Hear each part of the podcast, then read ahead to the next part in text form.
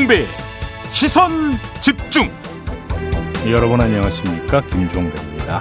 지난 주말 민주당 이재명 후보는 대구 경북 지역을 국민의힘 윤석열 후보는 강원 지역을 방문했습니다.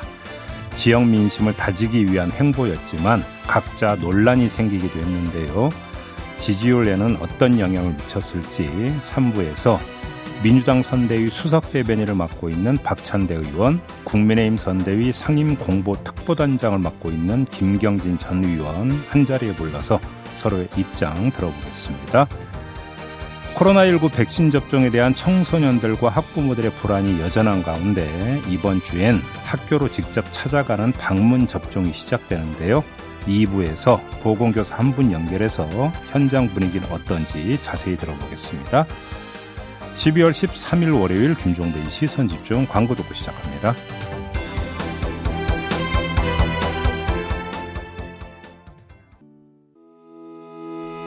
시선 집중은 촌철님들의 다양한 목소리를 기다립니다. 짧은 건 50원, 긴 건 100원인 문자 메시지 샵 8001번, 스마트 라디오 미니와 유튜브 라이브로도 시선 집중과 함께 하실 수 있습니다.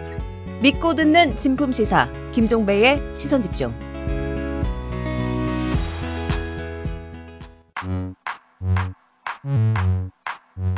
뉴욕에 뉴욕 타임즈가 있다면 시선 집중에는 JB타임즈가 있다 촌철살인 뉴스 총정리 JB타임즈 더마카와 함께 시선 집중의 문을 열겠습니다. 어서 오세요. 네, 안녕하세요. 더마카입니다.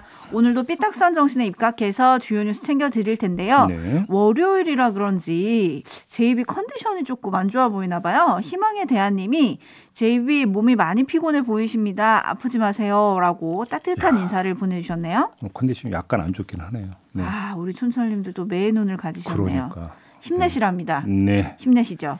그리고 지난주에 대선 특별기획 후보를 말한다 시리즈를 저희가 펼쳐봤잖아요. 네. 4319님이 오, 이번 대선 특별기획 좋았습니다. 이런 기획 또 부탁드립니다. 라는 문자를 주셨는데요. 네. 물론입니다. 기회가 된다면 이번에는 후보가 말한다. 또는 후보를 만나다. 요런 이름으로 후보를 직접 만나는 시간을 마련할 수 있었으면 좋겠습니다. 네. 섭외의 진력을 다해야 되겠죠? 네, 저희 제작진이 엄청 노력하고 있어요. 네.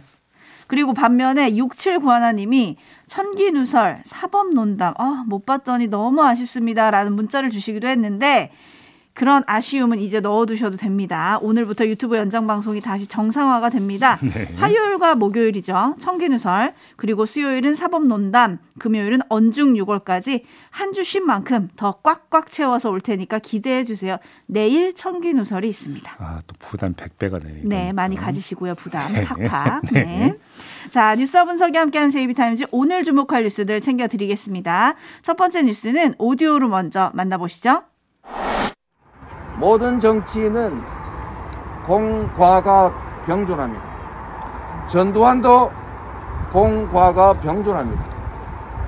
함저호황을 잘 활용해서 경제가 망가지지 않도록 한 것은 성과인 게 맞습니다. 그러나 국민이 맡긴 총칼로 국민의 생명을 해친 행위는 어떤 이유로도 용서될 수 없는 결코 다시는 반복돼서는 안 될 중대 범죄입니다. 그렇지 않습니까? 이승만 전 대통령에 대한 평가도 엇갈립니다. 그러나 이, 이분이 딱 한 게 제가 볼 때 칭찬받을 만한 일이 있어요. 바로 농지 개혁을 한 겁니다. 제가 이런 말씀을 드리는 이유는 그렇습니다. 대통령의 존재는 국가의 운명을 좌우합니다. 흥망을 좌우합니다. 그래서 대통령 후보는 유능해야 합니다. 국가 지도자가 무능하면 그냥 지탄받을 일이 아니라 용서할 수 없는 중대 범죄인 것입니다. 죄악입니다. 네. 이게 논란이 됐죠. 네. 전두환의 공과 과 이걸 또 나눠서 이야기를 해서 논란이 됐는데요. 짧게 한번 좀 진단을 해보죠. 음, 음 지금 뭐 저희가 그 들은 대로 중대 범죄, 죄악이라는 어떤 단어까지 쓰면서 분명히 문제가 있다는 점을 강조를 했습니다. 네. 그러면서도 경제가 망가지지 않도록 유지한 것은 성과다라고 또한 평가를 했습니다. 그래서 어떻게 봐야 될 것이냐 문제인데 이재명 후보 쪽에서는 왜 발언의 전체 맥락을 보지 않고 부분적인 것만 뽑아가지고 자꾸 왜곡을 시키느냐 또 이런 식으로 항변을 했던데요. 음. 죄악이란 표현까지 쓰지 않았냐 이렇게 이제 맞받아친 거 아니겠습니까? 네. 근데 이런 식의 논법으로 따지면 윤석열 후보의 일전에 이른바 전두환 옹호 발언도 다를 바가 없다. 왜 그러냐면 윤석열 후보도 전두환의 공을 말하면서 12, 12와 5.18은 분명히 또 선을 그었으니까 네. 이거 빼고 정치는 잘했다 이런 식으로 이야기한 거 아니겠습니까? 음. 그런데 윤석열 후보의 전두환 발언에 대해서 수많은 사람이 질타를 했습니다. 질타를 했던 주된 이유는 공과 과로 나누어서 이야기할 수 없는 평가할 수 없는 사람이라는 이유 때문이었습니다. 유혈 쿠데타로 집권한 독재자에게 게다가 그 유혈 쿠데타의 피해자가 엄연히 생존해 있는 상태에서 공과 과를 나눠서 평가하는 것 자체가 어불성설이다. 네. 그리고 그러니까 생존 피해자에게는 오히려 그것이 2차 가해일 수도 있다. 음. 이 점에 입각해서 윤석열 후보의 발언이 부적절했다고 비판을 했던 거 아니겠습니까? 네. 저도 이 자리에서 그렇게 말씀을 드린 바가 있었고요. 그랬죠? 그렇다면 잣대는 동의를 해야 되는 거 아니겠습니까? 그렇게 놓고 본다면 공과 과 중에 어디에 방점을 찍어서 이야기를 했는가가 그러니까 뭐 윤, 그러니까 이재명 후보 쪽에서 그게 중요하다고 주장하는 것 같지만 그게 아니라 공과를 나눈 것 자체부터 그 기본 접근법에 문제가 있었다. 음. 이 점을 지적을 하는 겁니다. 네, 지금 춘철님들도 의견을 쏟아내고 계신데요. 일단 0853님. 윤석열, 이재명 두 후보님 이미 고인까지 된 사람 언급해서 대체 무슨 의미가 있을까요? 이런 의견 보내주셨고 어, 지금 이재명 후보 발언에 대해서는 의견들이 좀 나뉘고 계십니다. 동호님은 저게 무슨 옹호입니까? 라는 의견을 보내주신 반면에 신토방님은 아, 모르겠다라고 보내주셨고, 구하나 공사님은 이거야말로 내로남불이라고 꼬집어 주셨고요. 3865님은 이재명 후보는 말이 너무 많아서 문제인 것 같고 윤석열 후보는 제가 느끼기엔 황당한 소리를 자주 해서 꼭 해석이 필요한 것 같습니다. 네. 이런 의견을 보내주셨고요. 음. 김우종 님이 이럴 거면 히틀러도 아우토반 건설한 공이 있다 라고 물음표를 보내주셨는데 네. 지금 제이비가 잠깐 얘기하긴 하셨지만 이재명 후보는 비판이 거세지니까 어제 이런 입장을 냈잖아요.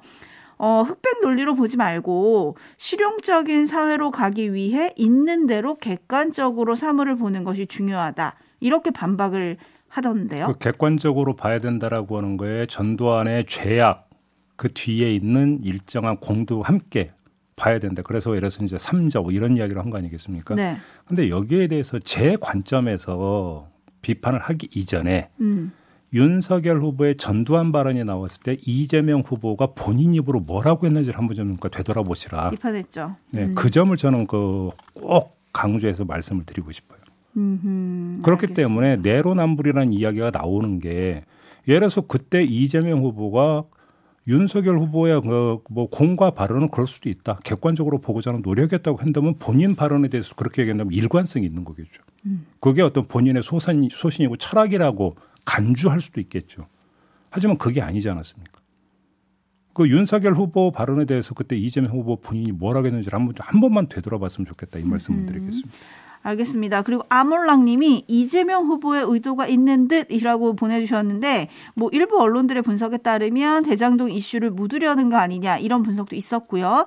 또 하나는 대구 경북 지역을 갔으니까 중도 보수 표심을 노린 발언 아니냐 이런 해석들이 많았잖아요. 그 어떻게 두, 효과는 좀 제가 볼 때는 둘 다 성립이 안 되는 분석이라고 아, 보는데요. 왜 그러냐면 대장동 문제를 가리기 위해서 이슈를 이슈로 덮는다는 이야기는 이슈의 지속성을 가지고 따져봅시다. 오늘부터 임시국회가 개회가 됩니다. 네. 임시국회가 돼 버리면 이른바 쌍특검이 되든 대장동 특검이 되든 그 자체가 여야 간의 공방거리가 될 것은 불을 보듯 뻔합니다. 따라서 공방이 지속되는 그 과정에서 그 이슈는 계속 살아 있습니다.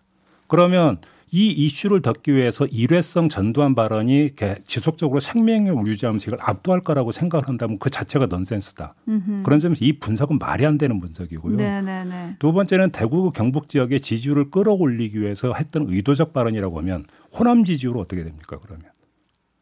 이것도 일면적 분석이죠. 음. 그래서 제가 볼 때는 두 개의 분석 모두 타당한 분석이 아니다. 저 개인적으로 그렇게 평가를 합니다. 보라카오님의 촌철로 마무리하겠습니다. 음. 옛 이야기 하지 말고 앞으로를 얘기하세요. 이거 정답 아닌가요? 네. 제비타임즈 다음 주목할 뉴스로 넘어가겠습니다. 어떤 건가요? 민주당 현황 대응 TF가 김건희 씨의 부동산 실명법 위반 의혹을 제기를 했습니다. 네. 경기도 양평군 병산리 다섯 개 필지의 등기부 등본을 검토한 결과 김건희 씨가 사촌 명의의 두 개 필지를 사들이기로 매매 계약을 한 뒤에 가등기를 설정을 했고 김건희 씨의 어머니 최 씨는 김 씨의 가등기가 말소된 지 일주일 만인 2010년 12월 22일에 이 땅을 비롯해 총 다섯 개 필지를 담보로 12억 8천만 원을 대출받은 데 이어서 2015년에도 세개 필지의 근저당을 설정해서 12억 8천 50만 원을 대출받았다. 음. 그러니까 민주당 TF는 이를 토대로 김건희 씨 모녀가 이 토지에 대한 실질적 처분 권한을 갖고 있었던 거 아니냐. 그런데 다른 사람의 명의만 빌렸던 거 아니냐. 만약에 이게 사실이라면 이건 부동산 실명법 위반이다. 어허. 이런 의혹을 제기를 했던 건데. 그러니까 현행법 위반 아니냐? 그렇죠. 네. 국민의힘 선대위에서는 이양수 수석 대변인이 나서서 사실 무근이라고 정면 반박에 나섰습니다. 네. 간단히 정리하면 음, 해당 토지는 김건희 씨 어머니인 그 최 씨의 시댁의 선산으로 부동산 투자 목적이 전혀 아니었다라는 거고요.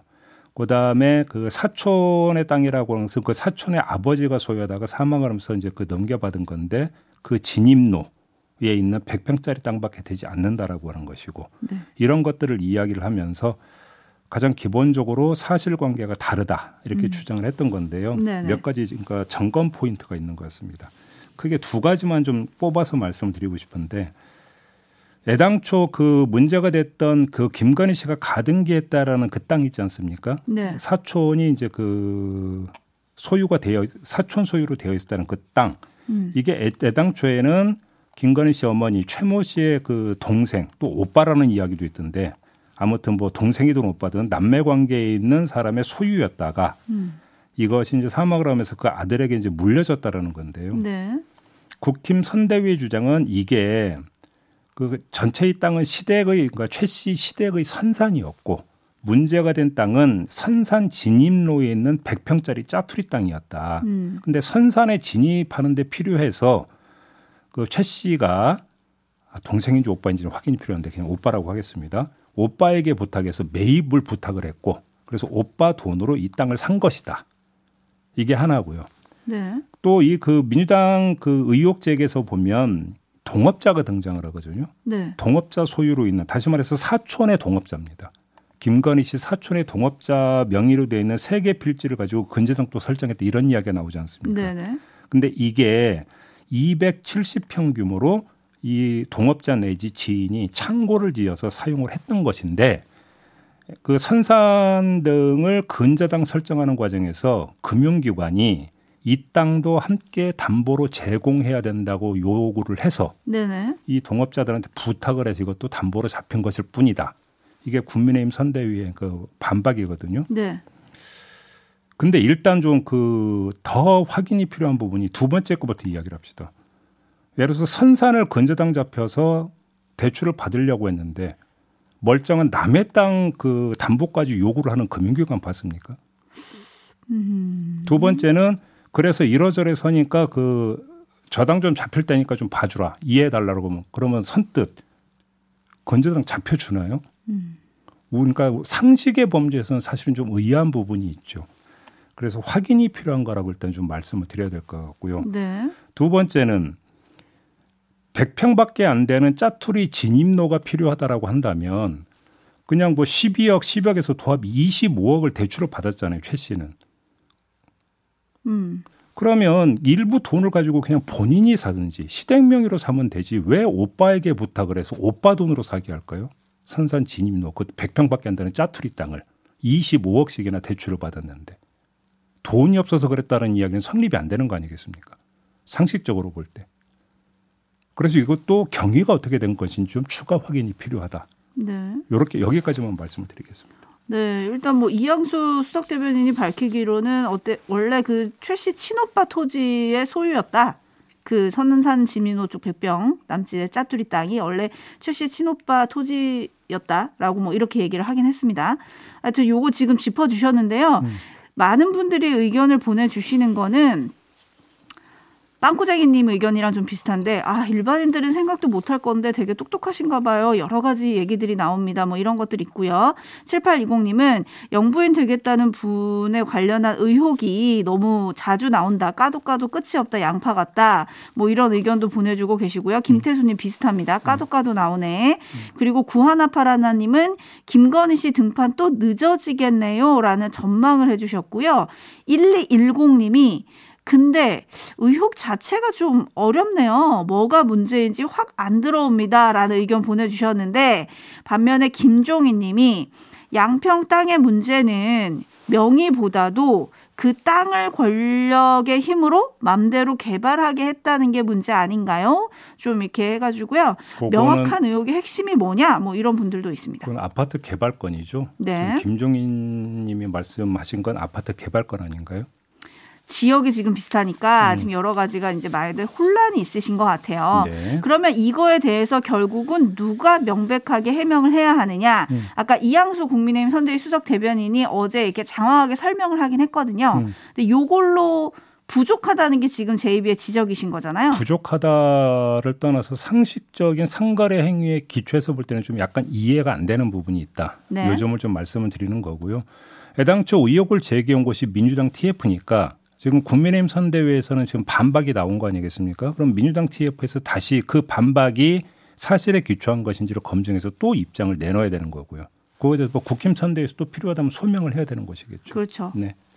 네, 그래서 뭐 너무 많은 헷갈린다 이런 의견들도 있고 또 써니님 같은 경우는 윤석열 후보 강원도 간담회 논란을 왜 이야기를 안 하시죠? 라고 해주셨는데 요런 문제들은 다 모아 모아서 그리고 앞에 저희가 짚었던 이재명 후보의 전직 대통령 평가 발언까지 다 모아서 잠시 후 3부와 그리고 유튜브 연장 방송에서 민주당 국민의힘 선대위를 대표하는 입들이 출격을 해서 토론을 벌입니다. 여러분 네. 계속 시선 집중해 주시고요. 짧게 요 관련해서 하나만 더 추가로 잠깐만 말씀을 드리면 그러니까 그 근. 김건희 씨 어머니 최씨 시댁과 관련된 거잖아요. 네, 산산이라고 그렇죠, 한다면. 그렇죠. 근데 왜 김건희 씨가 등장을 해서 가등기를 하느냐 그러면. 음.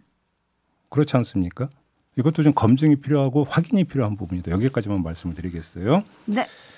잠시 후 3부에서 다시 네. 한번 뵙겠습니다. 그리고 뉴스와 분석이 함께하는 제이비타임즈 다음 주목할 뉴스로 넘어갈게요. 어떤 건가요? 어제 자정을 기점으로 방역 패스 계도 기간이 끝났습니다. 그러니까 오늘 0시부터 실질적인 제재에 들어간다. 이렇게 이해를 하시면 될 것 같은데 백신 접종을 완료하지 않았거나 48시간 내 PCR 음성 확인서가 없으면 주요 다중시 다중 이용 시설 이용이 안 된다 이런 겁니다. 위반 시의 과태료는 이용자의 경우는 10만 원, 그다음에 사업주는 1차 150, 2차 300만 원을 지금 물게 돼 있습니다. 다만 결혼식장, 장례식장, 종교시설, 마트, 백화점 등은 예외로 인정을 해준다고 하고요. 네. 그리고 오늘부터 2차 접종 후 3개월이 지난 사람의 3차 접종 예약을 받기 시작을 했습니다. 네. 이 점도 좀 꼭 기억해 주시기 바라고요. 그리고 청소년 접종률이 좀 낮아서 여기에 음. 대한 고민도 지금 나오고 있죠. 그래서 교육부가 오늘부터 24일까지 집중 접종 지원 기관으로 설정을 해서 운영을 하기로 했습니다. 네. 보건소 방문 접종팀이 학교로 방문해서 접종을 하거나 학생들이 단체로 보건소를 방문해서 접종하는 이런 어떤 두 가지 방법이 있다고 하는데요. 지금 이제 기말고사 기간인데 기말고사가 끝낸 학교부터 우선 접종 대상이 된다. 이렇다고 하더라고요. 네. 이것 함께 좀 참고하시고 하지만 일부 학부모가 이 자율 접종에서 접종 권고로 방침을 바꾼 것에 강력 항의하고 있어서 얼마나 참여할지 음. 사실은 이게 관심사라고 좀 봐야 되겠죠. 네, 그리고 이제 만약에 학교에서 접종하고 나서 이상 반응이 나타나면 어떡하냐, 학교가 음. 얼마나 긴밀히 대응을 할까 이런 우려도 있었는데요. 정부가 그래서 학교에 구급차를 배치하거나 음. 119 구급대 즉시 출동 체제를 구축하는 등 뭐 총력 지원하기로 했다고 하는데요. 네. 이 점도 좀 잘 살펴야 될 것 같고요. 김정원님이 백신 미접종자는 혼밥만 가능이라고 보내주셨는데 네. 맞습니다. 정확하시고요. 음. 음. 오늘부터 달라지는 점 제가 간단하게 설명을 해드릴게요. 네. 앞서 제이비가 얘기한 대로 식당이나 카페, 학원, 독서실, 영화관, 박물관 등등에 가실 때에는 접종 완료 2주가 지났다는 증명서 또는 PCR 검사 음성 확인서가 필요합니다. 네. 그리고 들어가실 때 손으로 쓰는 명부 있었잖아요. 네네. 네. 이제 그거 안 되세요. 음. 그거 했다고 해도 안 되는 거고요. 전화로 출입을 등록을 해야 되는데 출입 등록했다고 해서 방역 패스 통과는 아닙니다. 꼭 방역 패스를 확인을 해야 되고요. 예. 요거 위반하면 과태료 이용하는 사람 사업주 모두 부과된다는 점 기억하시고요. 식당이나 카페 6명이 모일 경우 5명이 백신 접종자라면 음성 확인서 없는 미접종자는 딱 한 명만 합석이 가능하고요. 음. 방역 패스 유효 기간은 6개월입니다. 자기가 언제 백신을 맞으셨는지 꼭 확인을 하셔서요. 예. 오늘부터 3차 접종이라고 하죠. 추가 접종 사전 예약과 추가 접종이 가능하니까요. 요 점도 꼭 잘 살피시기 바라겠습니다. 저는 방송 들어오기 전에 새벽에 했습니다. 아, 또 맞으셔야 되는군요. 예약을 했습니다. 네. 네 이번 주에 맞습니다. 잘하셨네요. 자, 이렇게 마무리하죠. 담화가 수고하셨습니다. 고맙습니다.